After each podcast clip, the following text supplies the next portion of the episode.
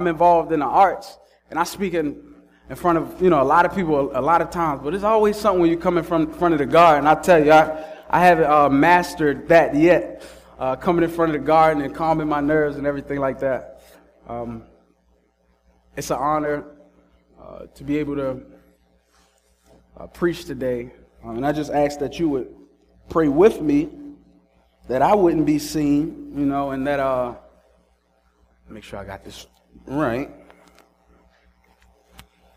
that, that ears wouldn't uh, cling to what Brian has to say or might have to say, but that we would uh, turn in God's word and, and, see what he has to say, that we would wrestle together. Uh, so let me start by reading and then I'll, I'll pray. if you have your Bibles, you can turn with me to Romans 8 chapters 16 through 30. I mean, um, verses 16 through 30. I'm sorry. Romans 8, 16 through 30.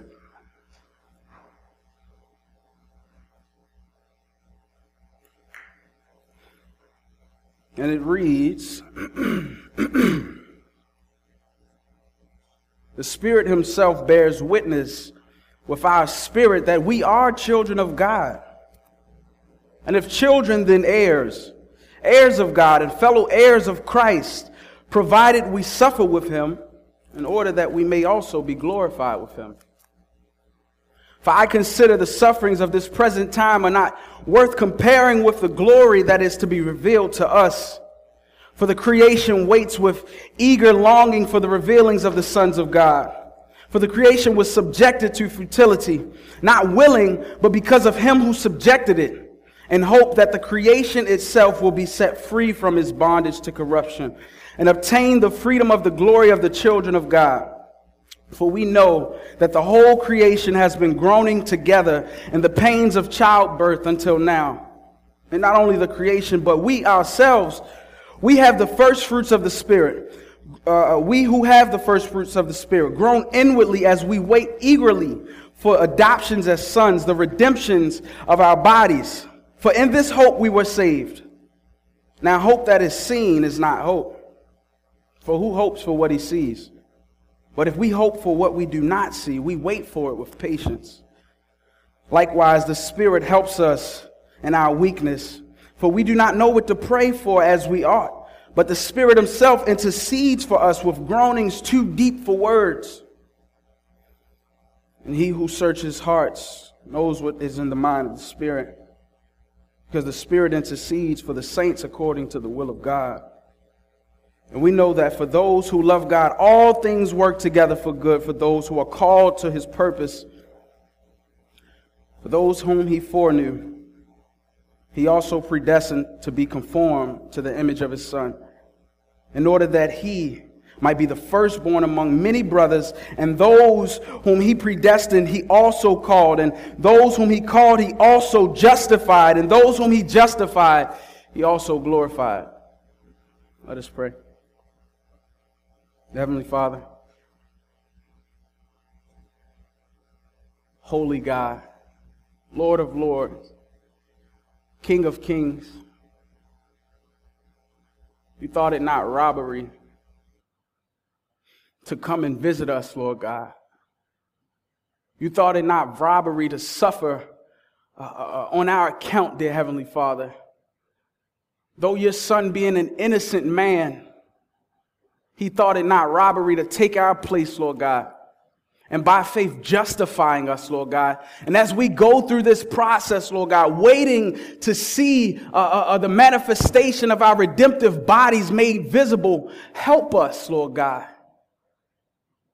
Help us to stay focused on you, Lord God. Let us turn away from these ideologies and these, these false doctrines and, and, the, these, uh, uh, uh, uh, uh if this information, Lord God, in this information age that exalts itself above you, Lord God. Let us not find hope and comfort in ourselves or in our flesh or in anything this creation has to offer. But let us turn to, this, to the risen Savior and be reminded that one day we too, we who, who suffer with him, will one day be glorified with him. In Christ's name, amen.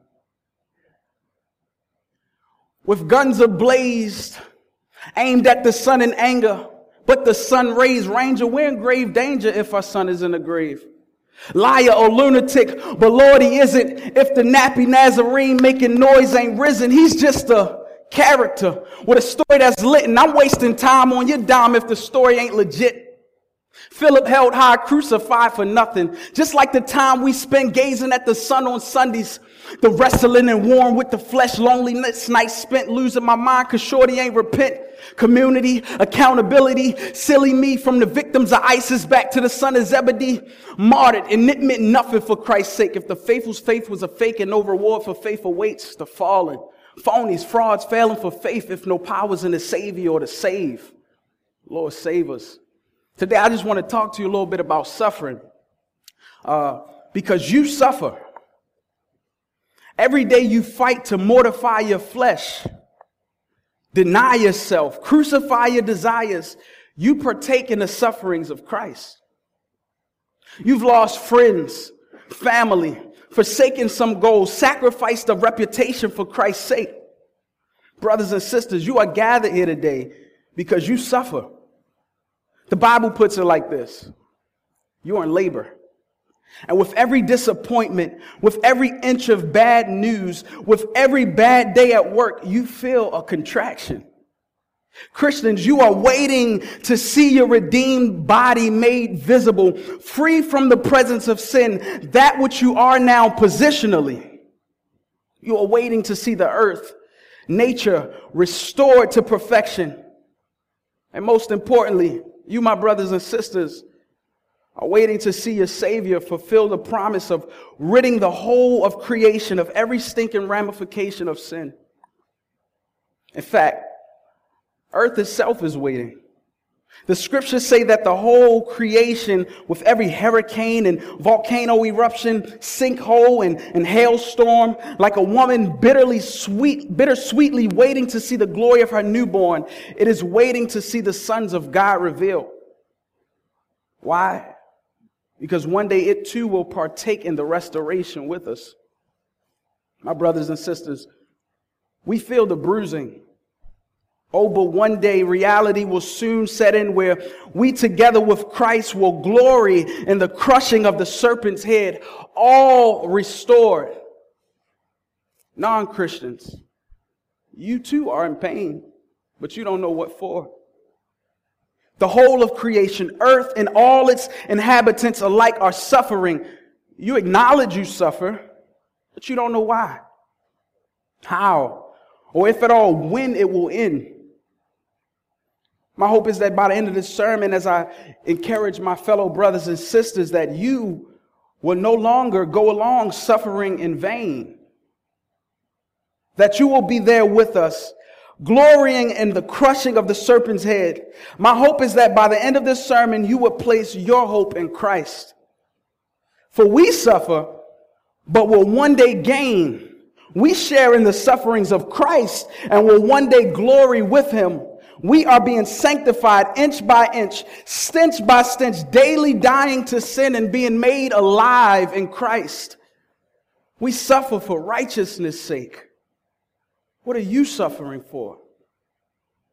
We suffer for that which we hope for, that which is not seen. Do you suffer for money? Mere mammon?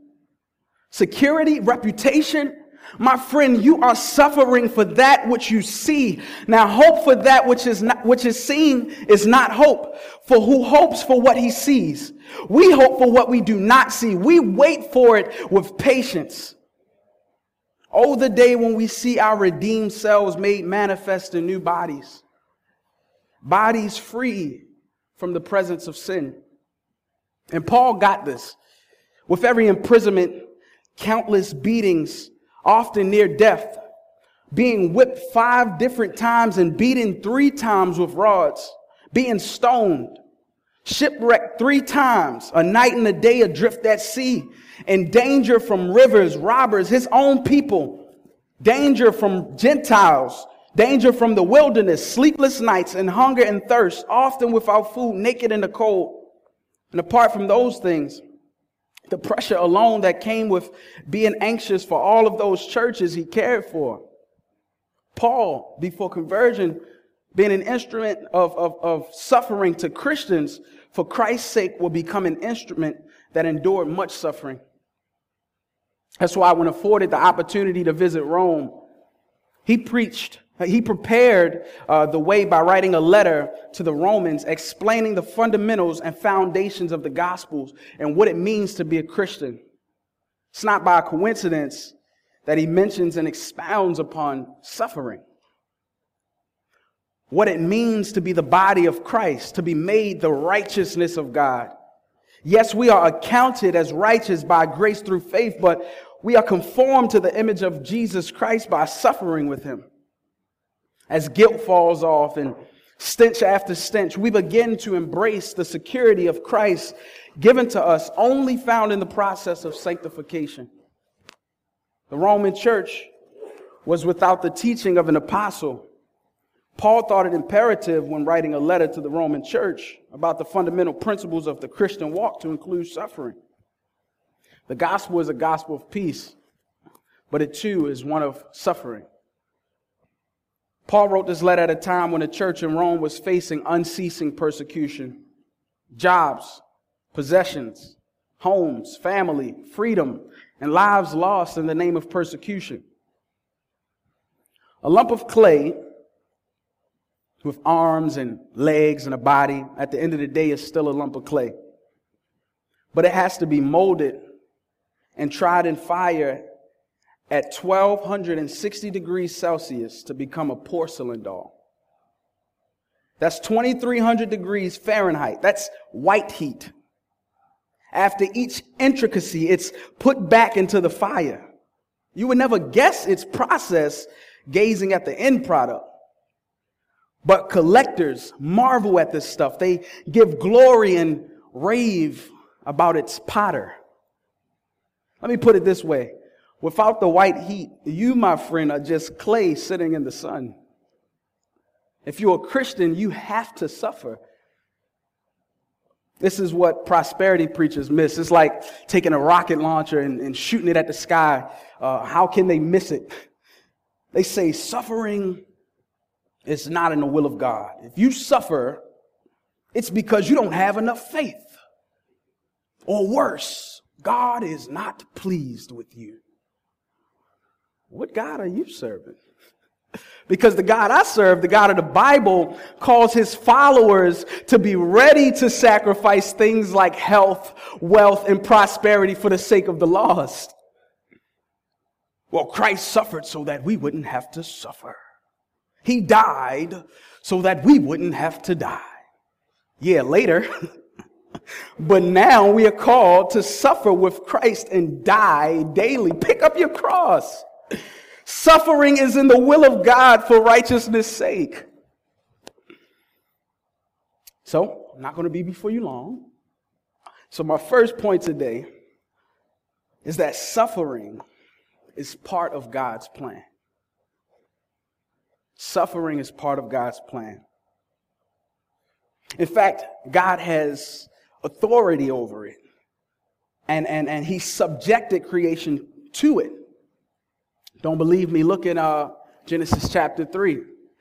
When he, when he cursed the man and the woman, the man, we have to uh, uh, uh, eat by the sweat of our brow. When we work, it'll be toilsome. Women, instead of your body just giving birth gracefully, you have to go through pain. God has authority over it.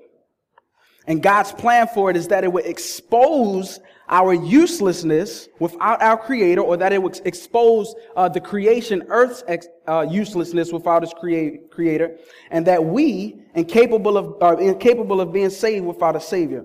Uh, turn to verse 20 for me. Romans 8, verse 20.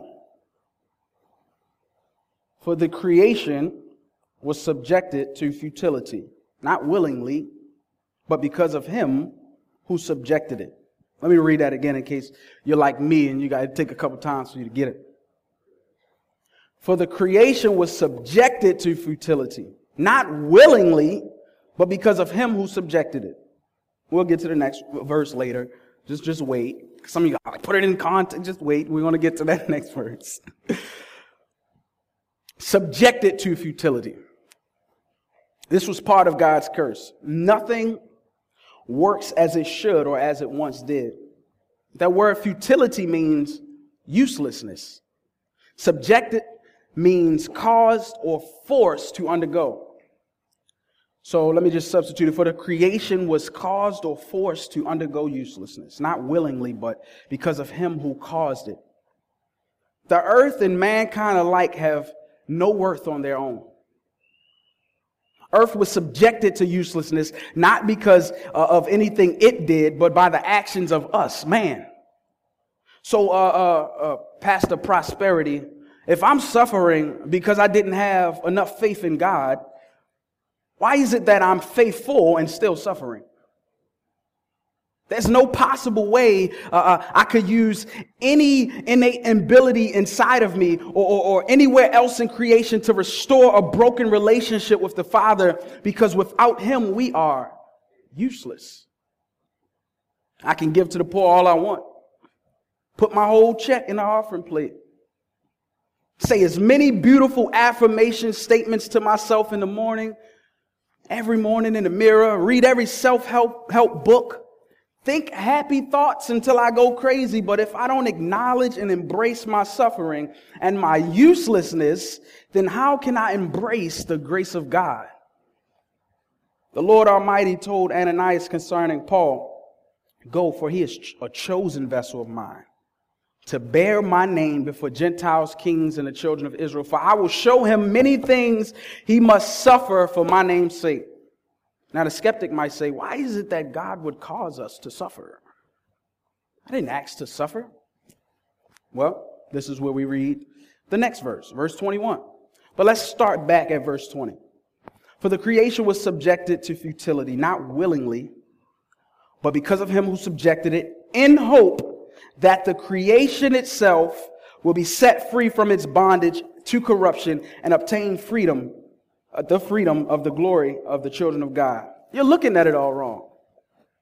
The question isn't why would God cause us to suffer? The better question is why didn't God do away with man when we sinned? God caused man to suffer because creation willingly sinned. Therefore, God is sovereign, yet Man is the one responsible. God, a holy God, created the world in perfection. All of creation operated as it should. But once we willingly sinned, the world began to uh, uh, uh, degenerate. And God, out of grace, caused us to suffer because suffering is the means by which we are sanctified. Praise God, He doesn't leave my sanctification up to me. Suffering isn't purposeless.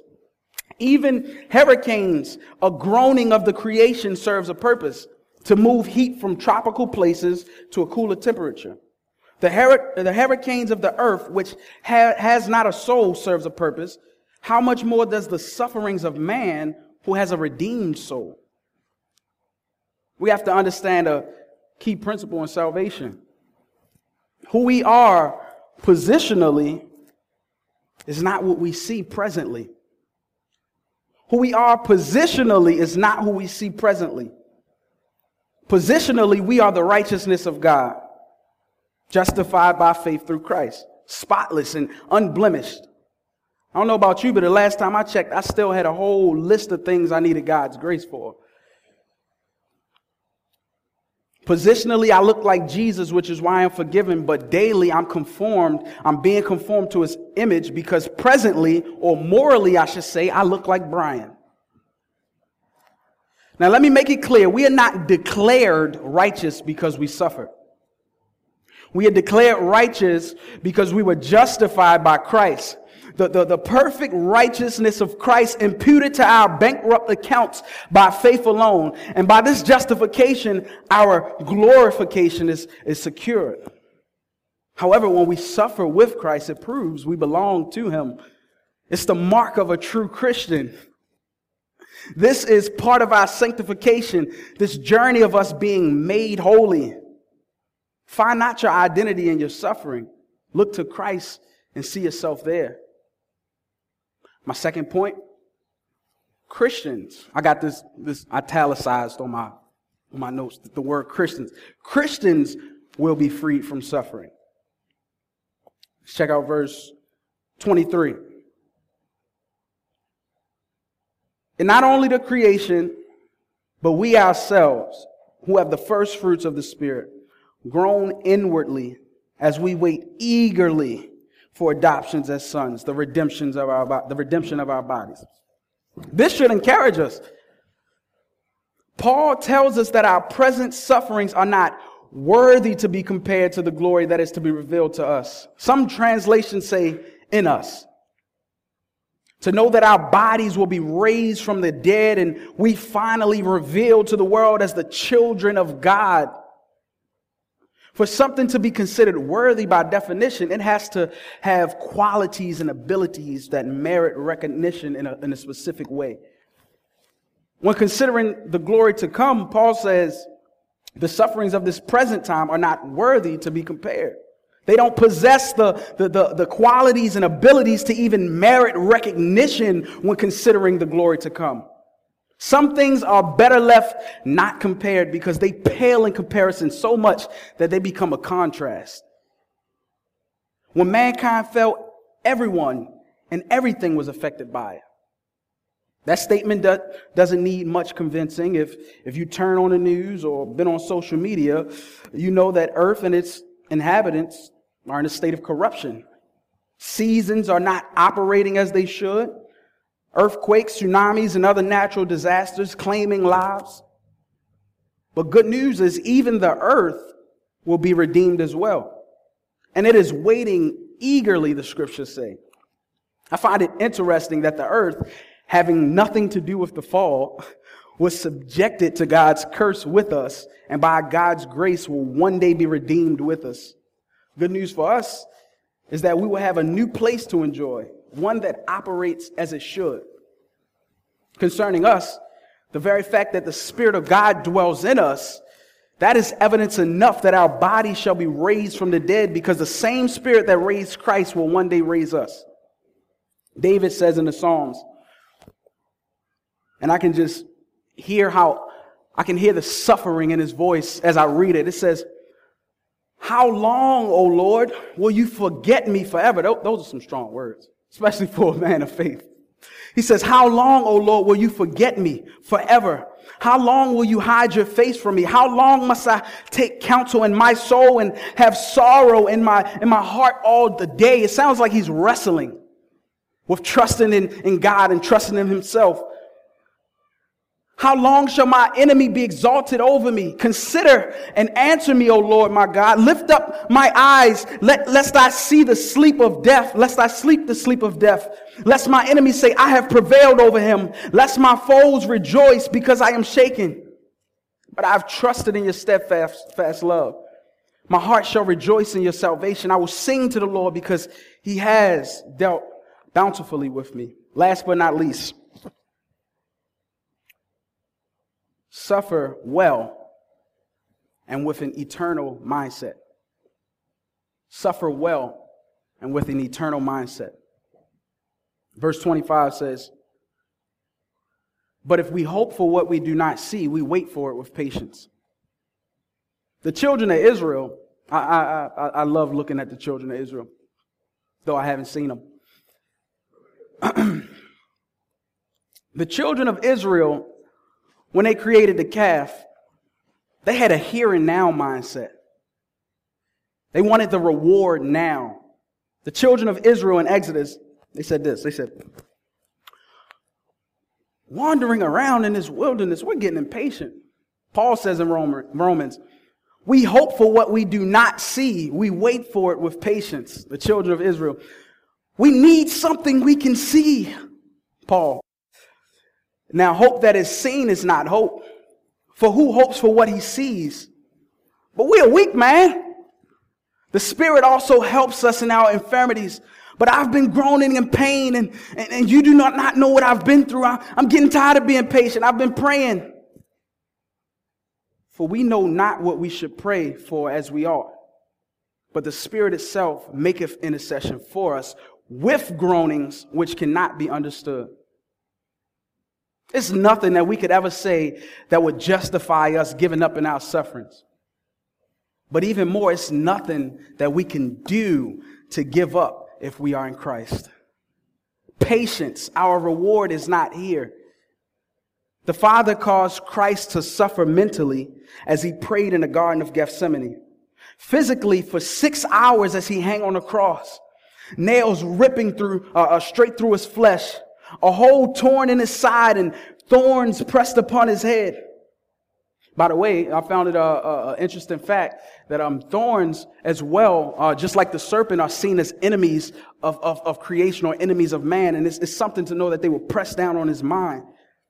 The Father caused Jesus to suffer spiritually for your sake and as he was separ- separated from him.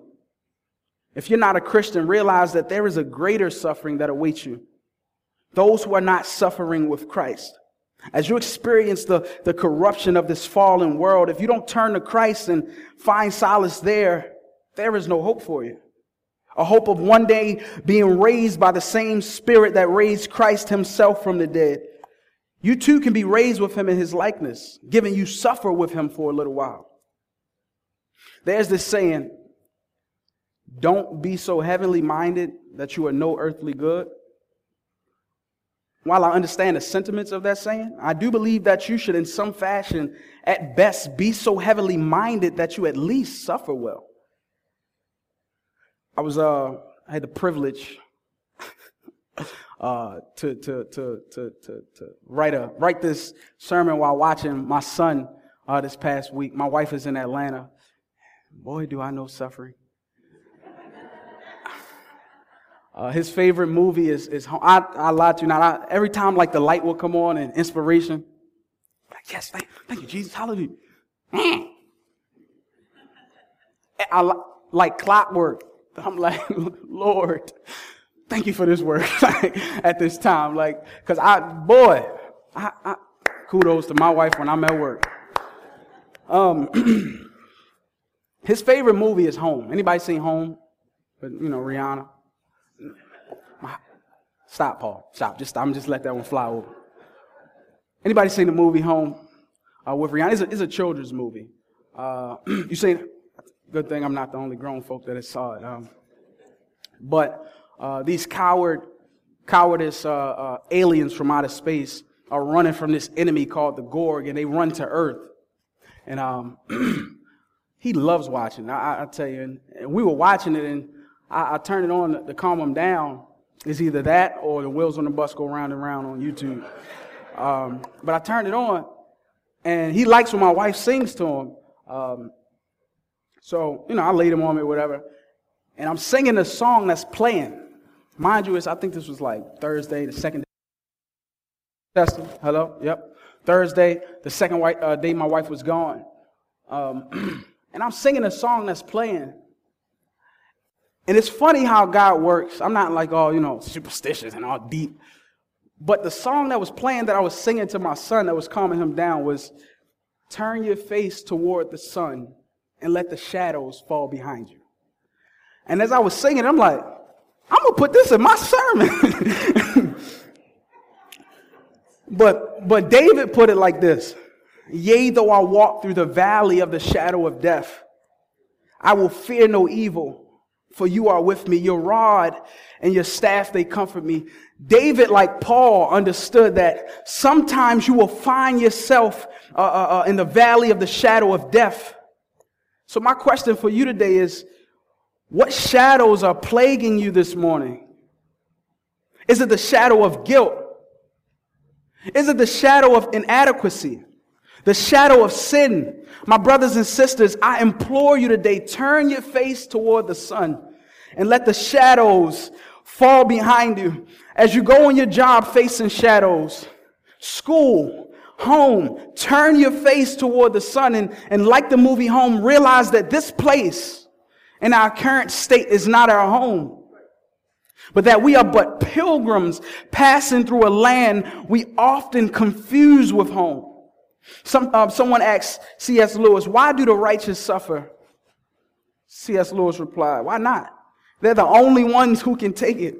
While you suffer, realize that it is not to be confused with God's condemnation. Paul reminds us in this chapter that there is therefore now no condemnation for those who are in Jesus. If you are in Jesus, your suffering isn't condemnation, it's hope. Hebrews 2:10 says, "For it was fitting that he, for whom and by all things exist, and bringing many sons to glory, should make the founder of their salvation perfect through suffering. Take heart, Christ already suffered for you." As I come to a close, I'll leave you with this question. What shall separate us from the love of God? Shall tribulation or distress or persecution or famine or nakedness or danger or sword? Shall ISIS, science, agnosticism, intellectualism, hedonism, sexism, racism, sin, shall backbiting, lust, pornography, homosexuality, pride, or drunkenness? For Christ's sake, we are killed all the day long. We are regarded as sheep to be slaughtered. No. In all things, we are more than conquerors through him who loved us. For I am sure that neither death, nor life, nor angels, nor rulers, nor things present, nor things to come, nor powers, nor height, nor depth, nor anything else in all creation will be able to separate us from the love of God in Christ Jesus our Lord. Let us pray. Dear Heavenly Father, thank you for sending your son Jesus to suffer for us, Lord. I pray that in moments when we are tempted, like David, to turn to this failing flesh, that we would be reminded that positionally we are already redeemed, Lord God, and that we will be encouraged to turn and mortify this failing flesh even more. Give us the strength, dear Heavenly Father, to trust you daily. When we fall, pick us back up. In Christ's name we pray, amen.